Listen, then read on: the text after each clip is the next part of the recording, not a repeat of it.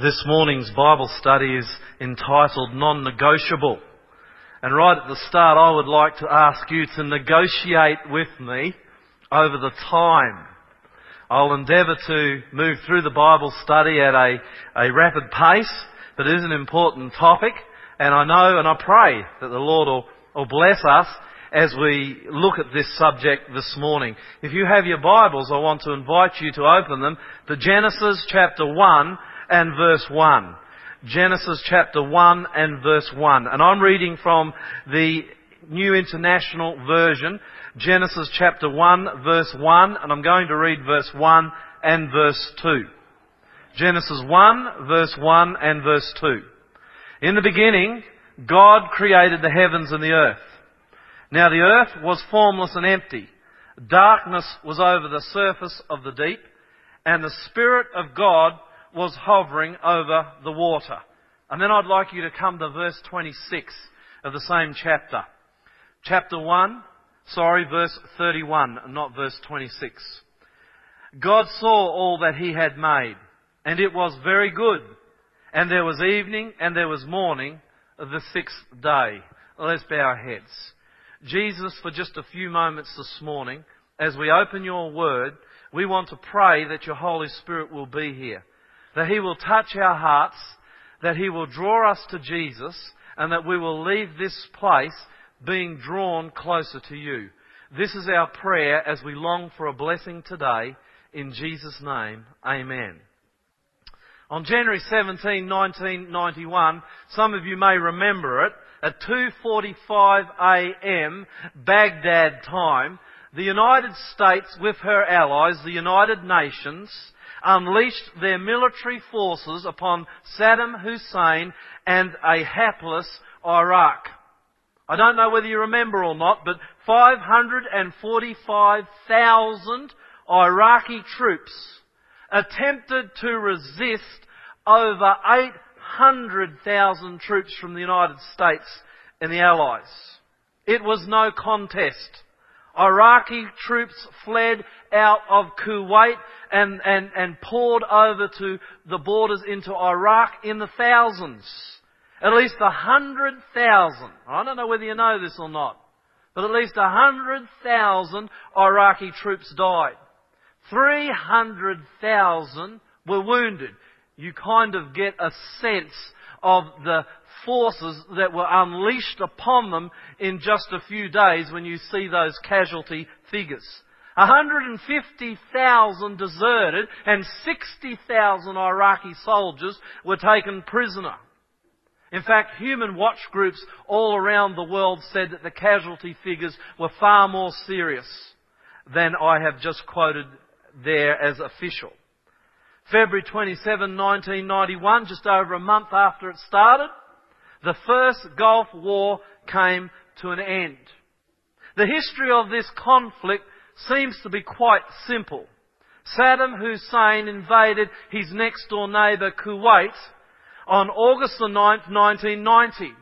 And George Bush Sr., the President of the United States of America and the father of the present President of the United States of America, drew a line in the sand.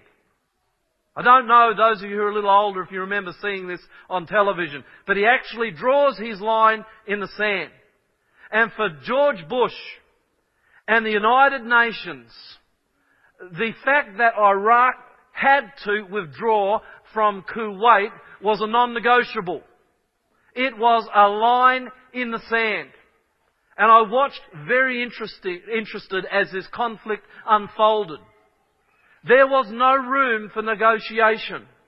There was no room for compromise. There was no room for discussion Iraq's withdrawal from Kuwait for the United States of America and for the United Nations, which was almost the whole world, the demand was that they withdraw from Kuwait. That Saddam Hussein did not is history. And I believe that his present circumstance, wasting away in a jail in Iraq, awaiting, well, participating in a trial right now for his life, is probably the end game of a decision he made many years ago. Life, I'll tell you this morning, life is full of non non-negotiables. Eat or die. That's a non-negotiable. Drink or perish. That's a non-negotiable. Breathe or depart this life. That's a non-negotiable. Some of the non-negotiables, I guess, aren't so serious. I remember a few years ago, uh, we just arrived at Wahroonga and we decided we'd build a house. We bought a block of land up in Kariong. And then we began to visit the builders, looking at the plans of their homes, trying to decide who we would go with and what we would build. It was in the middle of the building boom. Do you remember that? Those builders were in a non-negotiable mood and I like to negotiate when it comes to the price of houses I'm building. And I would try to negotiate with them, often to my wife's embarrassment, and they would not negotiable. They would not negotiate. They were non-negotiable. So some negotiables are important. Some non-negotiables aren't important. There are Seventh day Adventist non-negotiables. Did you know that? The seventh day Sabbath is on, is non-negotiable. Amen? The literal second coming of Jesus, the sanctuary doctrine, the death of Jesus on the cross, the sanctity and the validity of the Ten Commandments, the truth of soul sleep after death. These are non-negotiables. These are non-negotiable pillars of truth. They are not up for discussion or change. Amen? Amen? Some argue this point. However, biblically, if you are to look at the Bible and take this as your textbook for life, they are non-negotiables. But it seems to me that one of the problems in modern 21st century Adventism, and I have to be very careful today what I say, but one of the problems of 21st century Adventism is that the non-negotiables, listen to me, one of the problems of 21st century Adventism today is that the non-negotiables are becoming fashionably negotiable. And as a church we have reason for alarm when we see this happening. Let's go back to our scripture reading this morning. Genesis chapter 1 verse 1. The Bible says, and you should be able almost to re- repeat this by heart, in the beginning God created the heavens and the earth. Now, ladies and gentlemen, brothers and sisters, that is a biblical, non-negotiable truth. Now, let me stop here for a moment and make some clear statements of fact. The Bible that tells us in the beginning God created the heavens and the earth, the Bible is not a scientific textbook the Bible that tells us in the beginning God created the heavens and the earth is not a history textbook. It is a book given to us by God that tells us how to defeat Satan through the power of Jesus and gain eternal life. However, when the Bible talks about science, when the Bible talks about history, oh, I hope you're listening to me this morning. You can rely on the truth of what it says. Did you hear me? Did you hear me? When the Bible talks about science, when the Bible makes scientific statements, you can rely on the truth of them. When the Bible makes historical statements, you can rely on the truth of them. Genesis chapter 1 verse 1, in the beginning, God created the heavens and the earth. That is a scientific statement, right? Right? In the beginning, God created the heavens and the earth. That is a historical statement. Am I correct? You can rely on the Bible in science, and in history when it makes definitive statements on such things. Let me give you some examples of scientific statements the Bible made before men had any idea. When men believed the earth was flat, the Bible was saying that it was round. You check sometime Isaiah chapter 40, uh, verse 22. The Bible stated that the life of an animal or a human being was in its blood thousands of years before this was a known scientific fact. You want to check that out? You have a look at Leviticus chapter 17 verse 11. I don't know whether you realise this or not, but the Bible further talks about an empty space to the north, the North Pole, before we even knew a North or a South Pole existed. You want to check that out? You have a look at Job chapter 26 and verse 7. The list of stunning scientific claims the Bible makes is amazing. And every one of them is reliable. The Bible speaks about the process of evaporation. Did you know that? And this is before the world knew what evaporation was. The Bible talks about the trajectory of the planets and the stars. About the suspension of Earth in space. The Bible makes the stupendous claim that every human being has blood flowing through veins, that we are all each related to each other. The statements the Bible makes on science and history are reliable. And the Bible talks about creation. In the beginning, God created the heavens and the earth. Oh, that's a definitive fact. Verse 31 says, And God saw that everything He made was good. He looked back on how many days of creation? One, two, three, four, five, six. God looks back on six days of creation and He says, It is good. Now hear me this morning, brothers and sisters. The accuracy, the accuracy of the Bible, this may be the most important thing I say this morning the accuracy of the Bible in its scientific statements is not judged by science. Rather, the accuracy of science is judged by the Bible. And our world doesn't see it like that. The Bible is the ultimate authority, yes it is, on all things. It is the ultimate authority on what is truth and what isn't.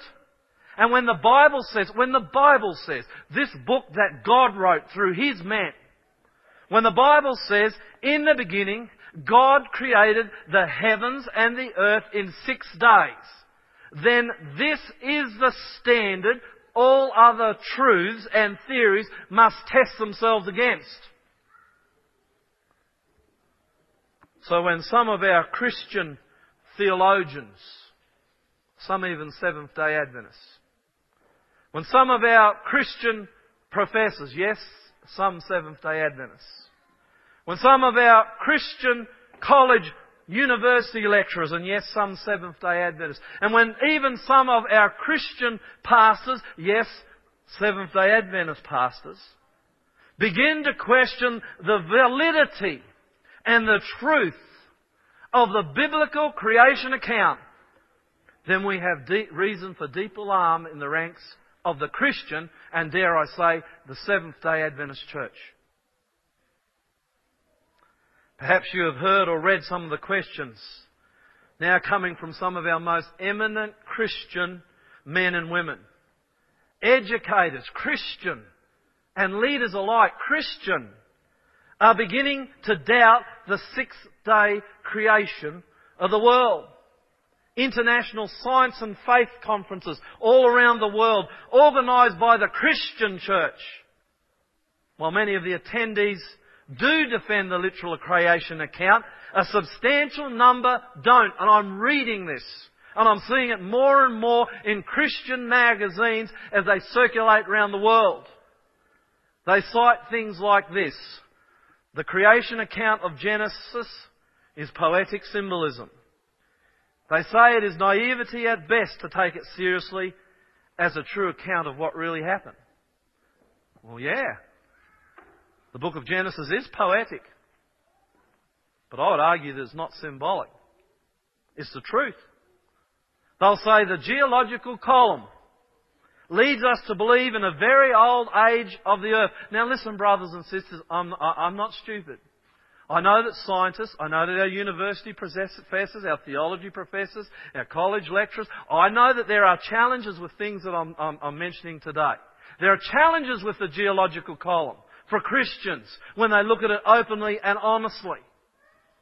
But they will say the geological column leads us to believe in a very old age of the earth when the Bible says the opposite. Now I've got to tell you that when the evidence of science is telling me one thing, and the evidence, the clear evidence, and I know some of you uncomfortable with this. And you'll say, well, this preacher's uneducated and he doesn't look at the facts and he's not prepared to open his eyes.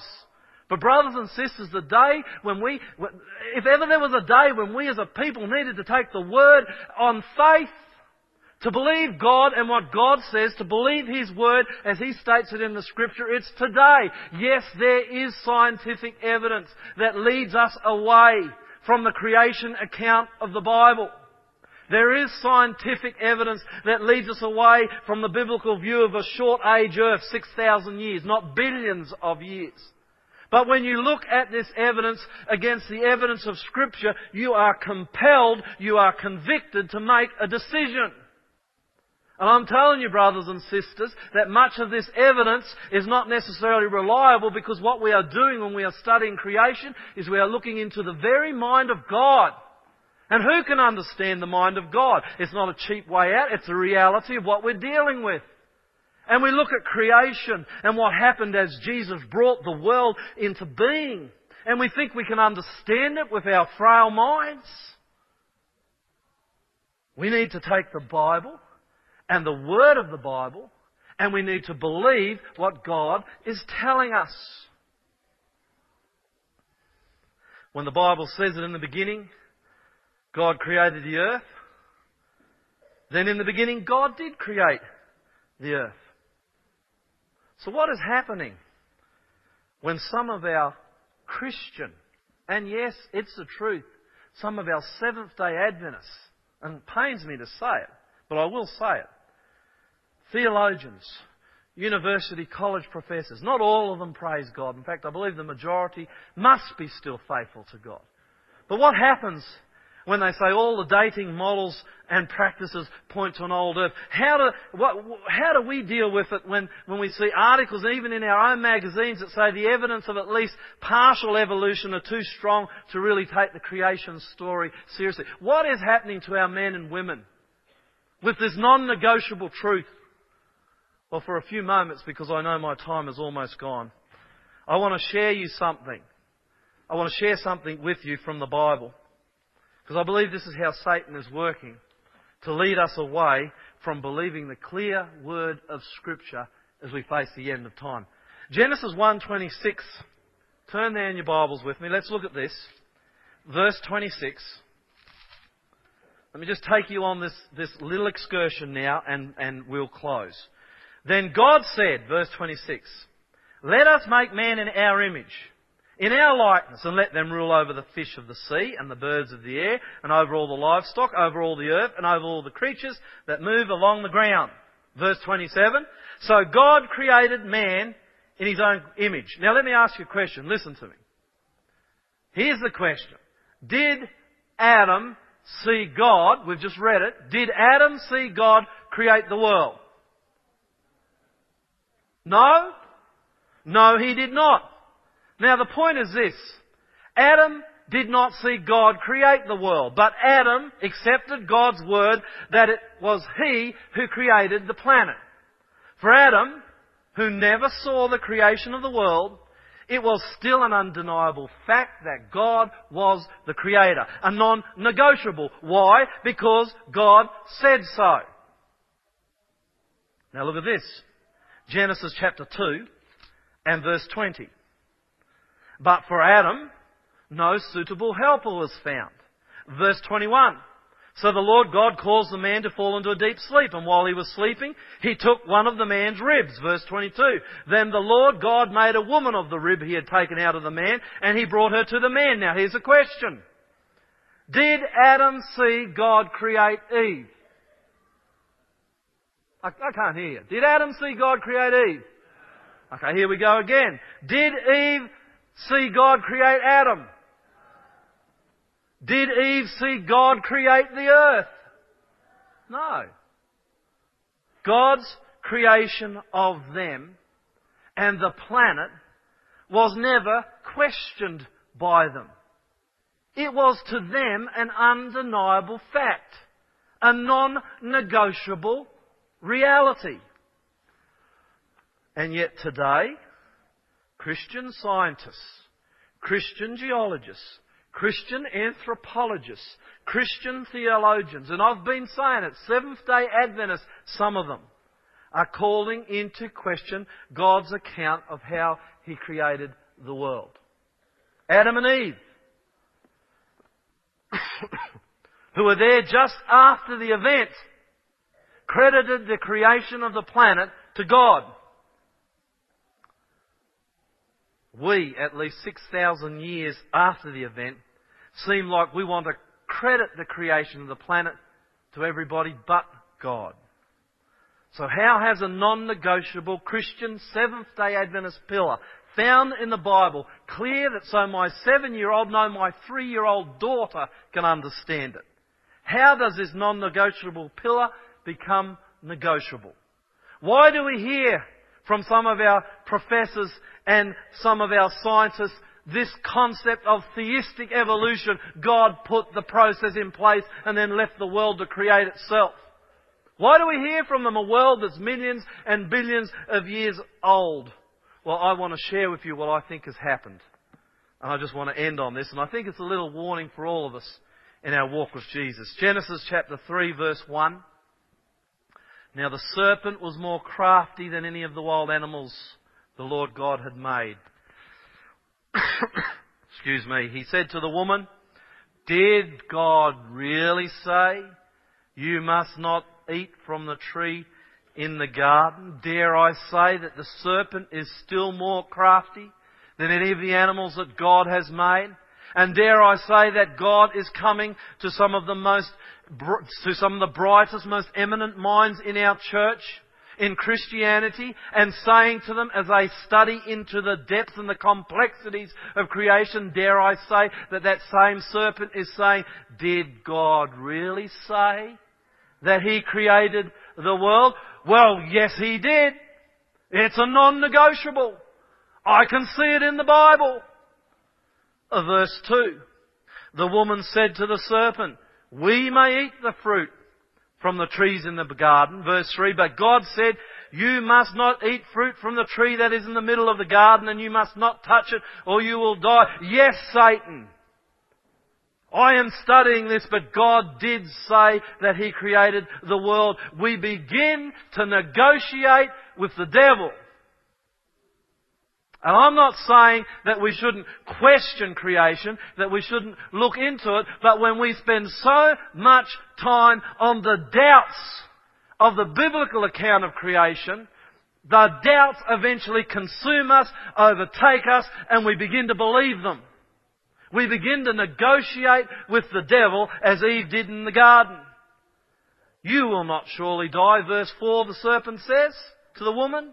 For God knows that when you eat of it, your eyes will be open and you'll be like God, knowing good and evil. God didn't really make the world in six days. All the evidence points in another direction. Open your eyes. You can almost hear Satan talking. Look at the geological column. Look at the fossil records. There's no evidence of a flood. The Bible's leading you down the wrong road. Yeah, look, except there's a God. That's fine by the devil. There's a God in heaven, but you don't have to worry that that God is worried about whether you believe in a six day literal creation or not. That doesn't matter. And we are being seduced into this apostasy. And I want to tell you this morning that when you take away six day literal creation of the world by God, then Christianity collapses. If God did not create the world, in six days as he claimed, then Christianity and the Christian church might as well close its doors, lock up, sell the building and leave.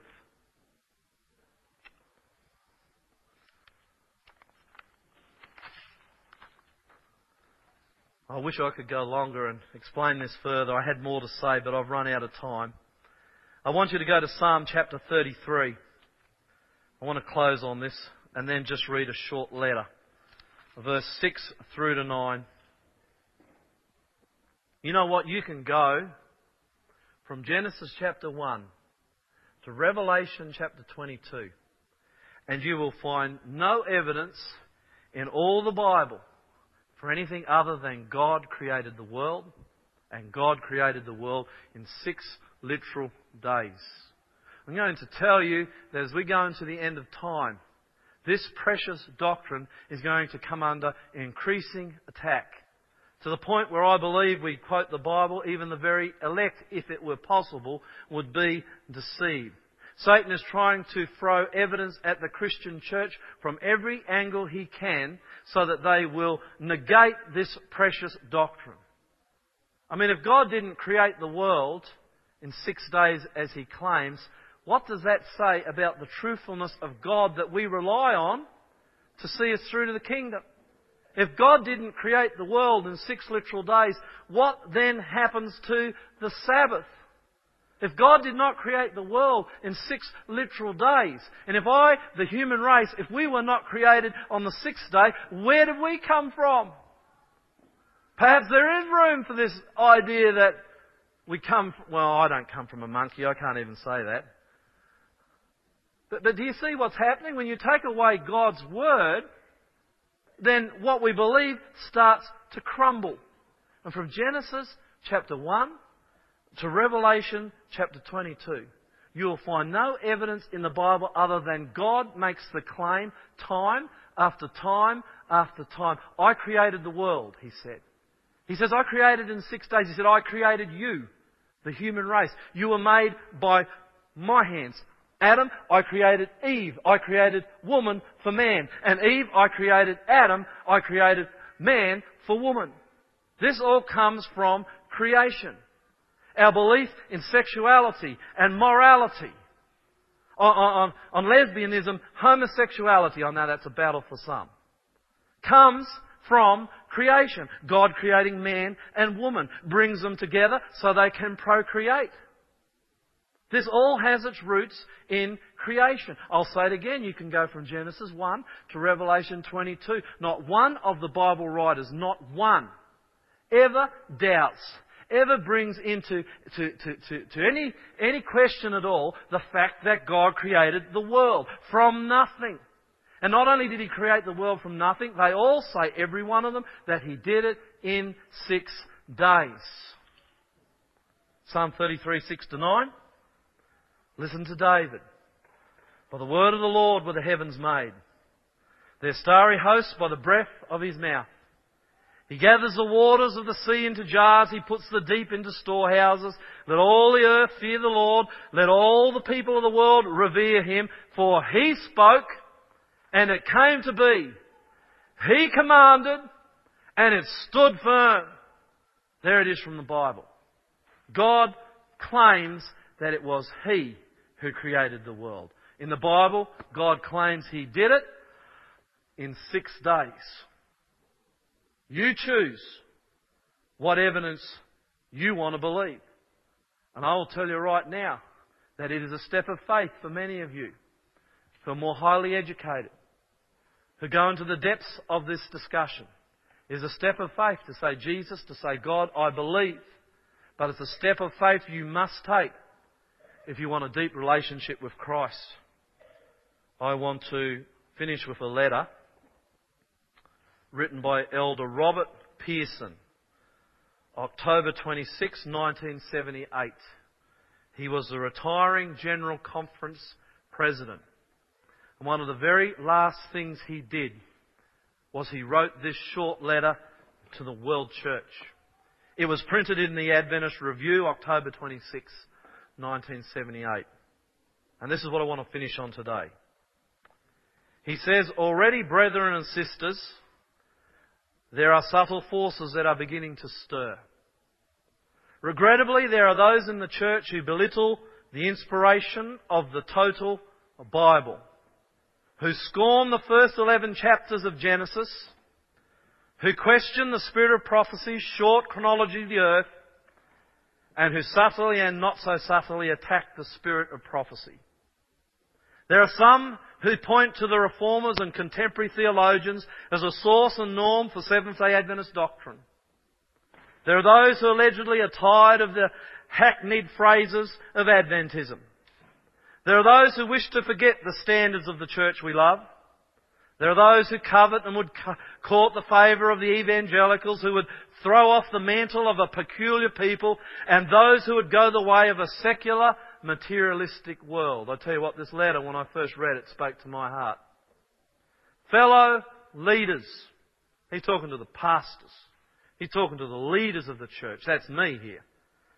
Well, I'm one of them, I guess at a humble level. Fellow leaders. And then he says, Beloved brethren and sisters, that's you.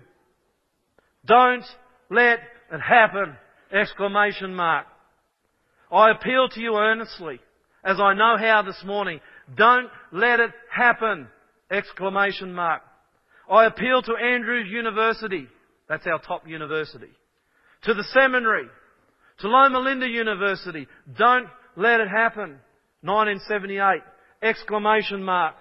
We are not Seventh day Anglicans, nor Seventh day Lutherans. We are Seventh day Adventists. And he concludes by saying, and by the way, he didn't die too long after this. He says, This is God's last day church with God's last day message. Let's pray. Lord, in this church this morning, we bow our heads. And although it causes us question at time, although I guess, Lord, many of us doubt and we concede that this morning, we come before you and we acknowledge you as the creator of the world. We believe the Bible when you make the claim that you made the world from nothing in six days.